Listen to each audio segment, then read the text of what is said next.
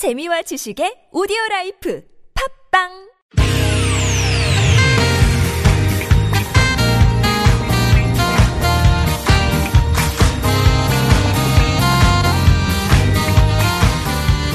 이유가 뭐지? 도대체 뭐 때문에? 세상 만사 궁금한 이야기들 꼼꼼하게 살펴볼게요. 최진봉의 왜?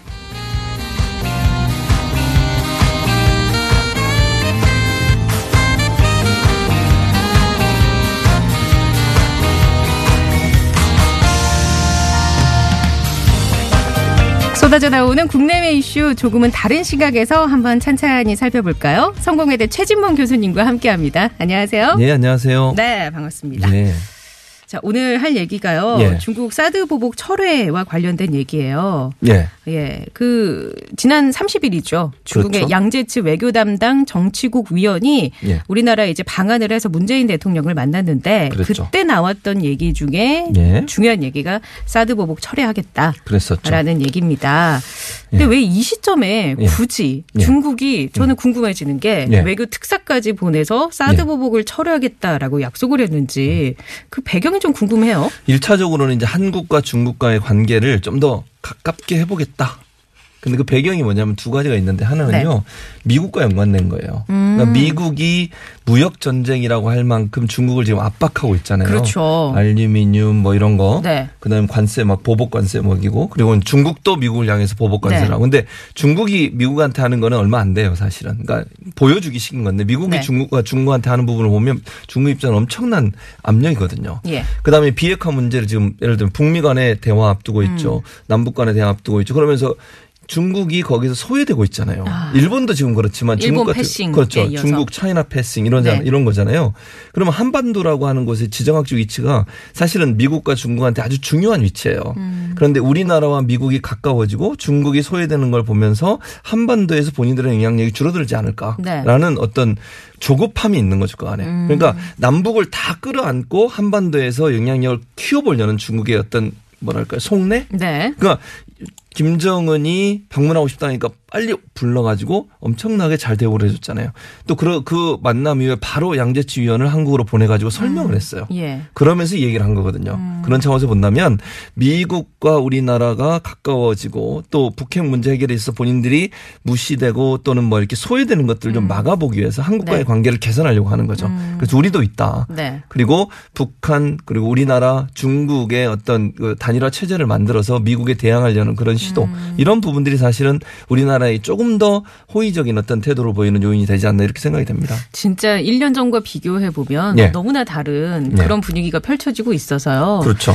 이렇게까지 급속하게 우리나라를 중심으로 네. 여러 가지 외교적 현안들이 막 생길 줄은 정말 꿈에도 생각을 못 했는데. 어쨌거나 뭐 우리로서는 좋은 거니까요. 그렇죠. 예, 예. 긍정적인 거니까.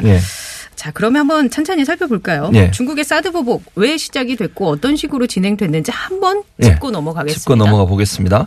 사실 이제 사드를 둘러싼 갈등은 2016년 1월에 본격화됐어요. 잘 아시는 것처럼 2016년 1월 하면 북한이 4차 핵실험을 했고요. 2월에 장거리 미사일 로켓을 발사했습니다.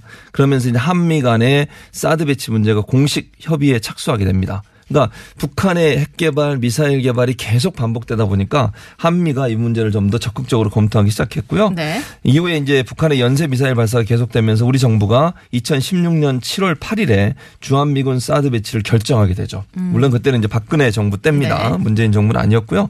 그리고 이제 중국이 반발하기 시작하죠. 야, 그래서 예. 중국에 진출해 있는 한국 기업에 대한 사실상의 보복 조치를 취하면서 갈등이 본격화됐다고 볼 수 있겠고요. 그리고 나서 이제 박근혜 전 대통령의 탄핵 사태 와중이었던 2017년 3월에 사드 발사대 두 기가 전격적으로 오산기지에 오산기지에 도착을 하죠. 그러니까 미국에서 수송기에 싣고서 네. 오산기지에 오게 됐고요. 그리고 이제 어 대선을 2주도 채 남기지 않은 4월 26일 날 2017년 4월 26일이죠. 사드 기지 부지인 성주 롯데 골프장의 발사대와 사격 통제 레이더 이런 사드 장비가 전격 반입되게 되면서 갈등이 최고조에 이르게 되고요.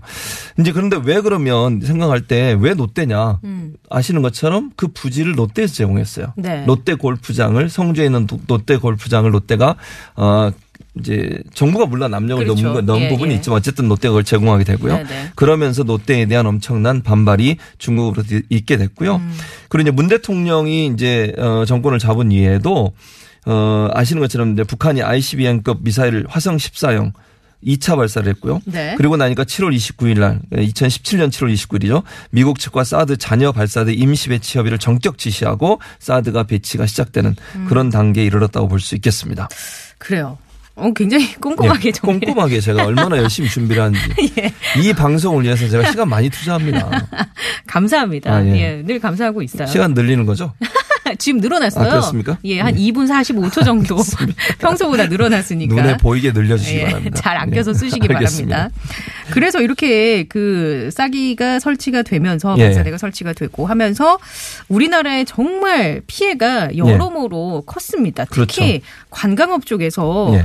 음, 명동에만 나가면 거의 대부분이 중국인 관광객들이었는데 예. 이 사드 때문에 확 줄었어요. 그렇죠. 네. 거의 뭐 지금 현재요. 한국관광공사가 발표한 발표 내용이 있어요. 27일 날, 그러니까 이게 1월, 어, 3월 27일, 3월 27일 날 발표한 내용을 보면 올해 2월까지 누적 중국인 입국자 수가 네. 65만 468명이래요. 아. 근데 전년에 같은 기간 동안 그동안 네네. 온 숫자는 115만 명이었거든요. 네. 115만 6,033명인데 거의 43.7%가 줄었어요. 그러니까 거의 50% 이상의 숫자가 줄어든 상황인데 음. 네. 사실은 이제 이게 우리가 기대했던 건 뭐냐면 지난해 이 12월에 잘 아시는 것처럼 문재인 대통령이 중국을 공식 방문했습니다. 한중 정상회담에서 이 문제를 문재인 대통령이 제기를 했고 그 당시에 시진핑 주석도 긍정적으로 검토하겠다라고 네. 얘기를 했는데 그 이후에도 변화가 없는 거죠, 지금. 그러니까 아. 12월에 항중 정상회담하고 3월까지 지금 2월 말까지 통계를 봐도 예년에 비해서는 약 50% 정도, 정확히 하면 43.7%가 줄어든 상태고요. 음. 네. 어, 실제로 지난해 12월 중국인 입국객 수도 감속폭이 사드 보복 조치가 시작된 3월 이후에 가장 적은 37.9%로 기록하기도 했습니다. 음. 예. 그래서 아직까지는 약 한 40% 50% 정도가 줄어든 상태를 유지하고 있는 그런 상황이라고 볼 수 있을 것 같고요. 음. 그 그다음에 이제 사드 보복이 시작된 지난해 3월 이후에 지난달까지 1년 동안 네. 한국을 방문한 중국인 숫자가 366만 3,788명이고요. 이게 이제 지난 2016년 3월부터 2017년 1월까지 그러니까 같은 1년의 기간인데요. 그 당시에 중국 관광객이 80, 815만 5,366명이었으니까 1년 만에 55.1%가 급감한 상태. 총 손해를 보면요. 음. 예. 1년 동안 손해 금액이 58억 정도 돼요. 어마어마하네요. 네. 그래서 아직까지는 예. 괄목할 만한 눈에 띌 만한 변화는 없는 상황이다 이렇게 볼 수 있겠습니다. 뭐 면세점이나 백화점 이런 예. 대형마트 유통업 분야도 사드 보복 때문에 굉장한 어려움을 겪었고요. 그렇죠. 예. 네, 맞아요. 그러니까 롯데가 아까도 말씀드렸지만 그렇죠. 가장 큰 피해자예요. 보통은 롯데가 지금까지 추산한 어, 자체적으로 추산한 내용을 보면 피해 금액이 약 2조 원 정도 된다고 합니다. 예. 음. 그래서 이 부분이 빨리 해결이 안 되면 상당히 어려워질- 어려워질 수 있고 롯데마트 같은 경우에는 지금 철수하려고 해도 팔 수가 없어요. 매장을 팔려고 내놨거든요. 네. 근데 그 팔 수가 없는 상황이 됐고 왜냐면 중국에 자꾸 조, 막 조사 들어오고요. 뭐 이런 거 있잖아요. 예를 들면 위생 상태 검증하러 음. 네네, 들어오고 네. 이러면서 이 팔려면 상태가 좋아야 되잖아요. 예. 근데 정부가 자꾸 압력을 가하니까 살려는 사람도 없고 그다음에 음. 롯데월드를 지금 중국에 지으려고 하는데 그게 중지가 된 상태예요. 예. 그 부분도 이제 빨리 해결이 돼서 다시 좀 공사가 재개될 수 있도록 하는 방안이 필요하다고 보여집니다. 네, 알겠습니다. 예. 자, 오늘은 사드 보복 철회에 관해서 예. 얘기를 좀 나눠보고 있는데 노래를 한 곡 듣고 와서 얘기를 예. 더 나눠보도록 하죠. 예. 어, 장기하와 얼굴들의 노래 골랐습니다. 우리 지금 만나.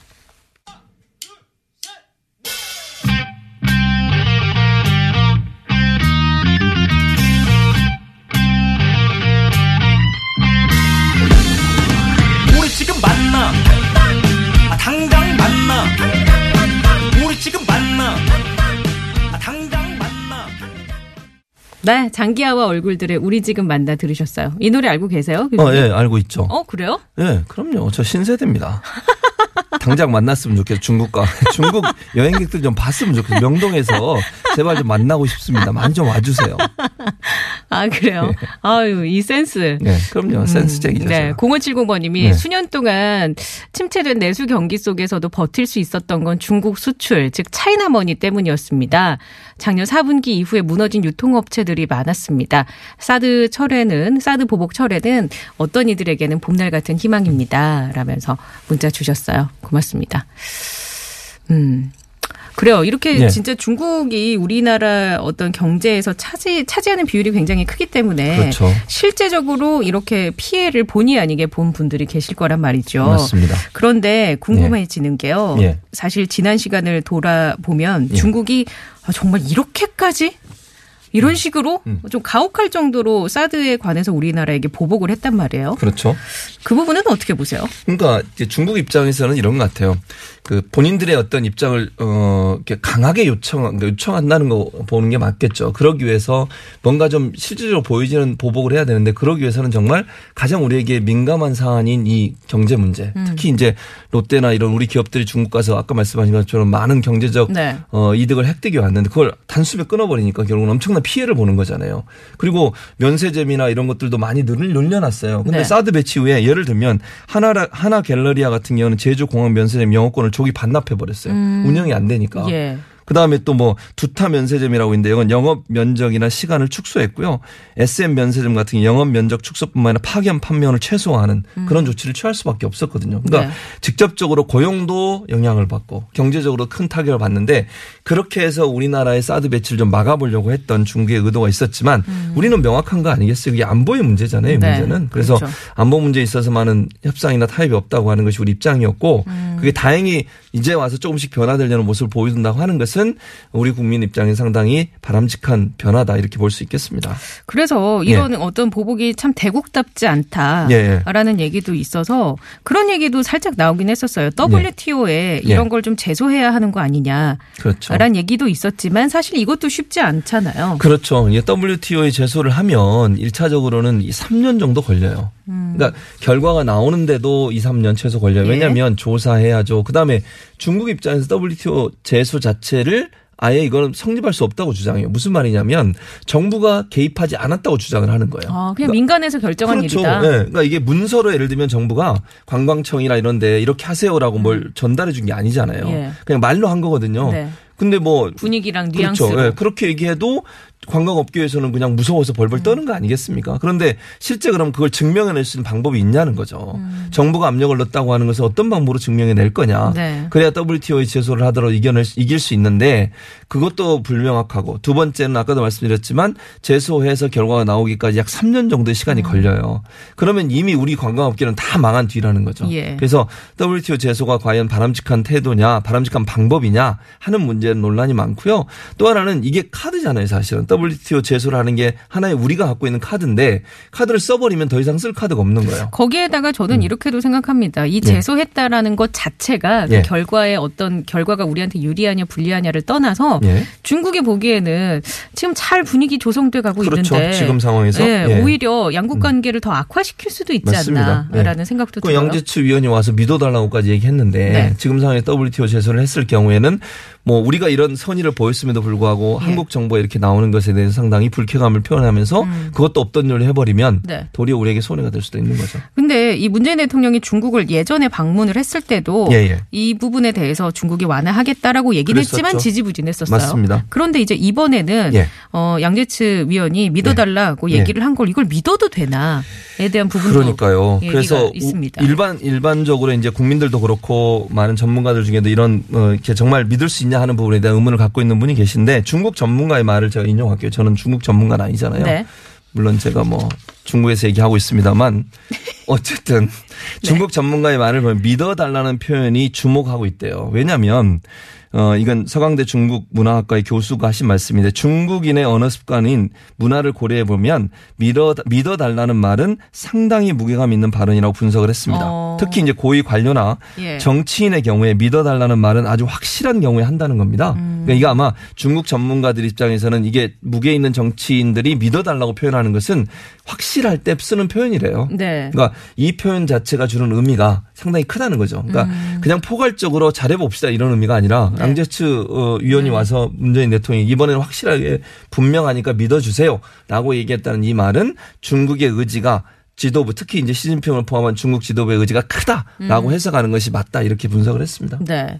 자, 그러면은 예. 이게 이제 유통계나 기업들에게 어떤 영향이 있을지 예. 우리 경제나 외교적으로 어, 1차적으로는 만약 이제 이게 사- 어, 믿어달라는 말이 진실에 가깝고 중국이 사드 어, 제재를 풀게 되면 이제 일단 1차적으로는 관광업계가 화- 활성화되지 않겠습니까? 그리고 관광이 활성화되면 결국 유통업계가 활성화될 수밖에 없죠. 그러니까 숙박업계 포함해서 그다음에 이제 뭐 면세점이나 아니면 물건을 파는 그런 네. 가게들도 활성화될 수 있고 그러니까 예전에 그 유커들이라고 하는 그러니까 예. 명동에 그렇게 가득 찼던 유커들을 다시 볼 수 있는 기회가 될 수도 있을 것이다. 라는 생각이 드는데 한 가지 저는 이제 그럼에도 불구하고 우리 관광업계와 유통업, 유통업계가 고민해야 될 부분이 있어요.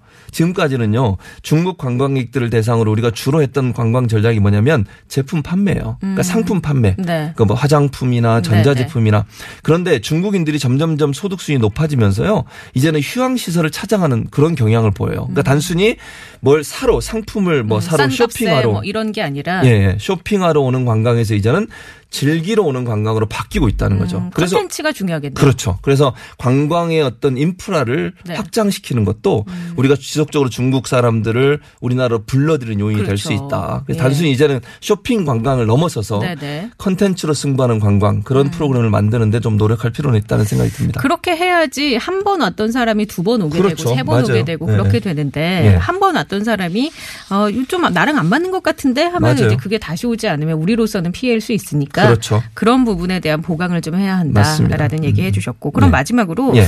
아, 이런 우리나라와 중국과의 그런 논의들을 미국도 분명히 알고 있을 텐데 음. 알고 있죠. 미국의 속내는 과연 어떨까? 그래서 미국은 사실은 FTA 카드 건- 만지작 만지작 하고 있잖아요. 뭐다 잘했다고 그래놓고 그 다음 날 갑자기 트럼프 대통령이 뭐 이거 좋은 카드니까 끝까지 기다려 보겠다. 북미 회담 끝날 때까지 이렇게 얘기했어요. 그 말은 결국 뭔가 견제구를 날리는 거잖아요. 그러니까 무역 전쟁이 있는데 지금 말씀드린 네네. 것처럼 중국과 우리나라와 북한이 어쨌든 관계를 개선하고 좋은 관계로 가면 갈수록 미국에 대한 미국의 압박이 먹힐 가능성이 낮아지는 거잖아요. 그러니까 네. 우리 정부에 뭔가 또 경, 경고를 하는 거예요. 너무 가까워지지 마라. 그러니까 사드 배치 문제 때문에 우리 경제가 갖고 있는 어려움을 해결하기 위해서 우리 정부가 나서는 건 마저도 뭐라고 그럴 수는 없지만 예. 그것이 북미 관계 또는 남북 관계 개선에 중국의 영향력이 커지는 것에 대한 어떤 견제구를 날리는 부분이 있기 때문에 우리 정부 입장에서는 이 줄타기를 잘해야 돼요. 네. 중국과의 관계 잘해야 되고요.